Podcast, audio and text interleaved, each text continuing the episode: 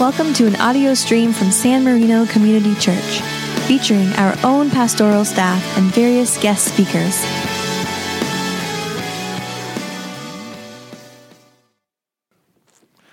Two scripture lessons today. The first from the Gospel according to Matthew. Let us hear God's word.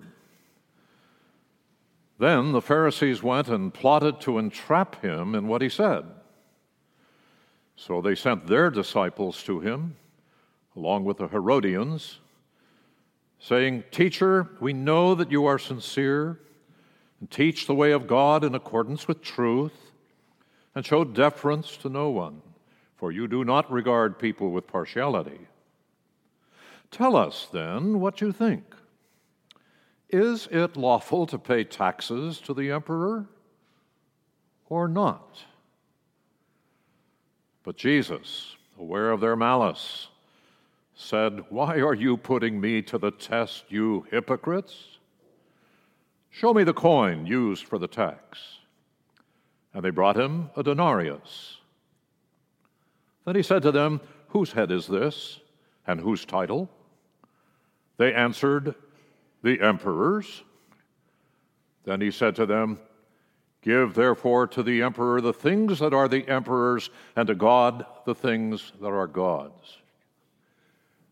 And if you will permit me, let me quote that same verse in the authorized version with which most of us are familiar Render to Caesar the things that are Caesar's and to God the things that are God's. Today's second lesson is taken from Paul's letter to the church at Rome. Let us hear God's word.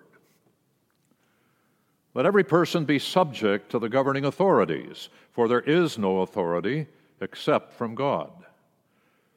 And those authorities that exist have been instituted by God. Therefore, whoever resists authority resists what God has appointed, and those who resist will incur judgment. For rulers are not a terror to good conduct, but to bad. Do you wish to have no fear of the authority? Then do what is good, and you will receive its approval, for it is God's servant for your good. But if you do wrong, you should be afraid. For the authority does not bear the sword in vain. It is the servant of God to execute wrath on the wrongdoer. Therefore, one must be subject, not only because of wrath, but also because of conscience. For the same reason, you also pay taxes, for the authorities are God's servants, busy with this very thing.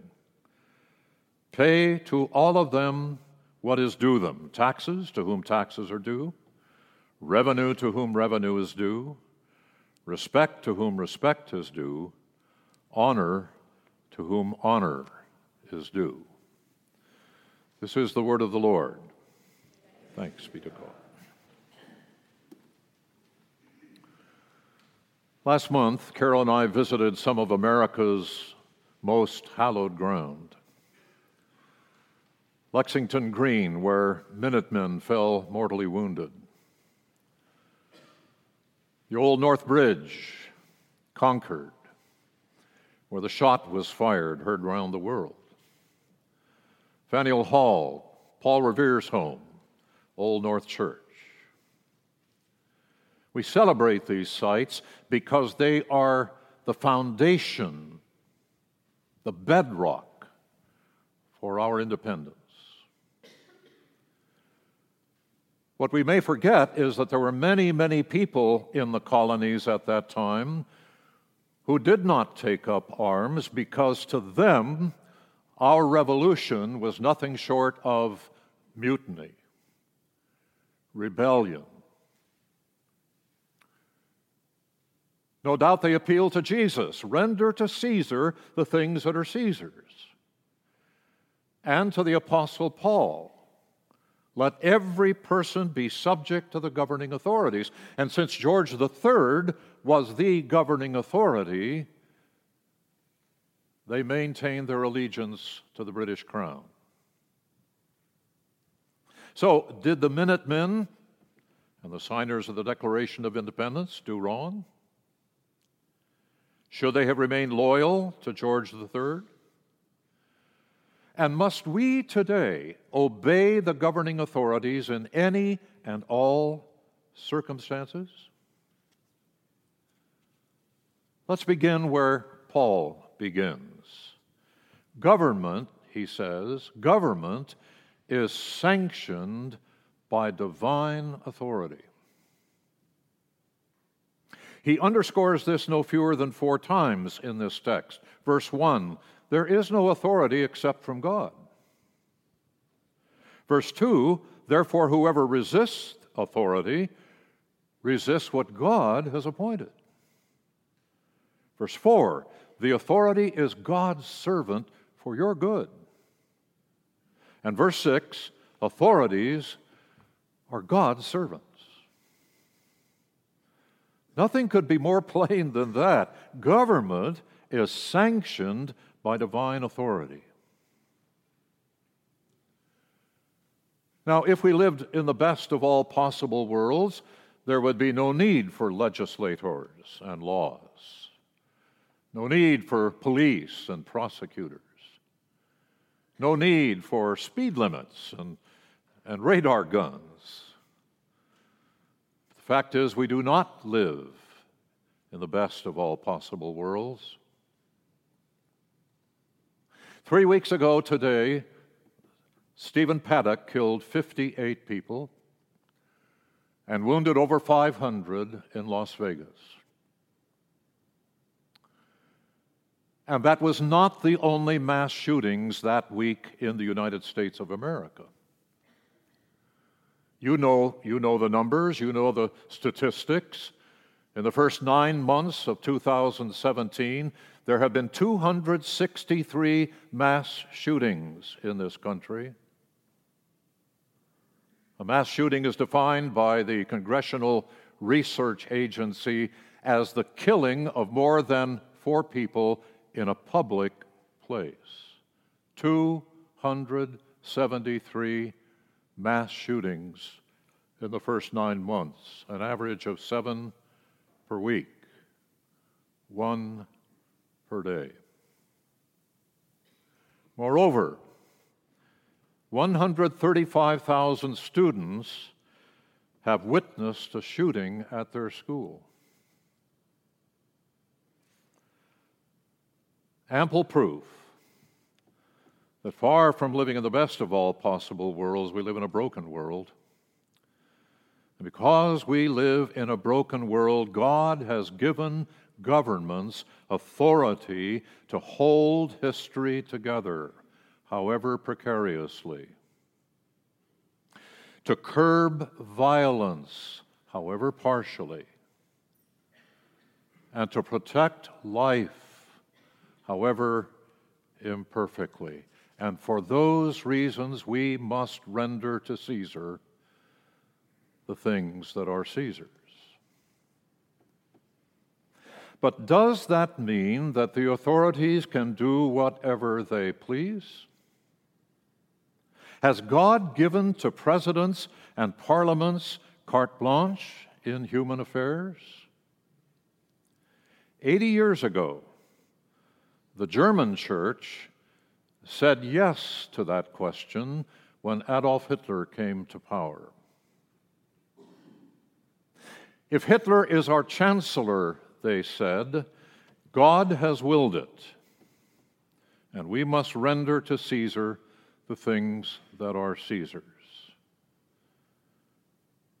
And within 10 years, six million Jews were herded to their deaths and the world was dragged to the abyss. So when Paul commands, let every person be subject to the governing authorities, does he include Hitler, Stalin, Kim Jong un, Bashar al Assad? Paul answers that question in verses 3 and 4. Listen again. Rulers are not a terror to good conduct, but to bad. Do you wish to have no fear of the authority? Then do what is good, and you will receive its approval, for it is God's servant for your good. But if you do what is wrong, you should be afraid, for the authority does not bear the sword in vain. It is the servant of God to execute wrath on the wrongdoer. In other words, government's role, its primary role, is to maintain justice to adjudicate between right and wrong, and then to bring the wrongdoers to account. We hear a lot about law and order these days. But if we take our cue from the Bible, law and order are not enough. Adolf Hitler maintained law and order in the Third Reich, but would anyone claim that Hitler was God's servant. Joseph Stalin kept law and order in the Soviet Union, but would anyone allege that the KGB was instituted of God? No. Because there was, while there was law and order in those regimes, there was very little justice. And because there was so little justice, law and order could only be enforced by concentration camps, gulags, terror, and death. One German writer put it this way Hitler's government punished the good and rewarded the evil, and therefore reversed its God given mandate. And by reversing that mandate, it ceased to be an authority instituted by God. On October 19, 1945, the German church issued what they called the Stuttgart Declaration of Guilt. In it, they admitted that Hitler could never have perpetrated its crimes against humanity had the church taken more seriously its duty to resist injustice. Through us, says that declaration, through us, the church, infinite wrong was brought over many peoples and countries. So, then, from the biblical perspective, the function of government is not simply to give us law and order, but to give us order based on just laws, laws that reward the good and punish the evil. Laws that honor the dignity and rights of all human beings, laws, in other words, that are just laws. So then, government is sanctioned by divine authority. Government's role is to maintain justice. Thirdly, government requires our active participation. That's especially true here, here in America, where we are the government. If Paul could call upon Christians in his day to honor Nero and his government, where people had so little power, we, of all people, must take seriously our obligation to participate actively in our government and, when events dictate, to call our authorities to account. We owe that to our to our government.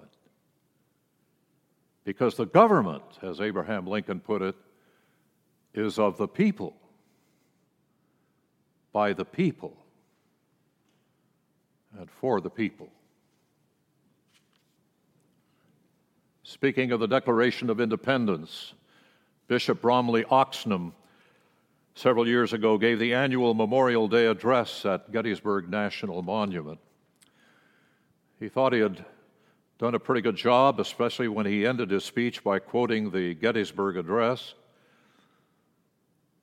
Until an old man came up to him at the end and said, Son, you made an awful mess of Lincoln's speech. Well, Oxnam protested. He said, Look, here are my notes. I'm sure I got it right. Oh, I don't need your notes, the man said. I know it by heart. You see, I was there. I heard it the first time around. So Oxnam asked how his recitation differed from Lincoln's. The man replied, Abe put his hands over the people like a benediction when he said that the government of the people, by the people, and for the people should not perish from the earth.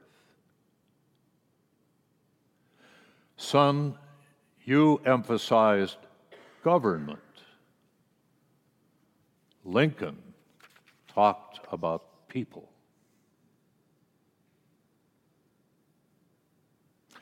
People. When we pledge allegiance to that flag, we promise to pursue liberty and justice for all people. So, what does it mean to render to Caesar the things that are Caesar's? It means that we will pray for our nation and for its leaders. It means that we will pro- protest when necessary our nation's injustices. And it means, above all, that we will participate in making our nation all that it was intended to be one nation under God indivisible, with liberty and justice for all.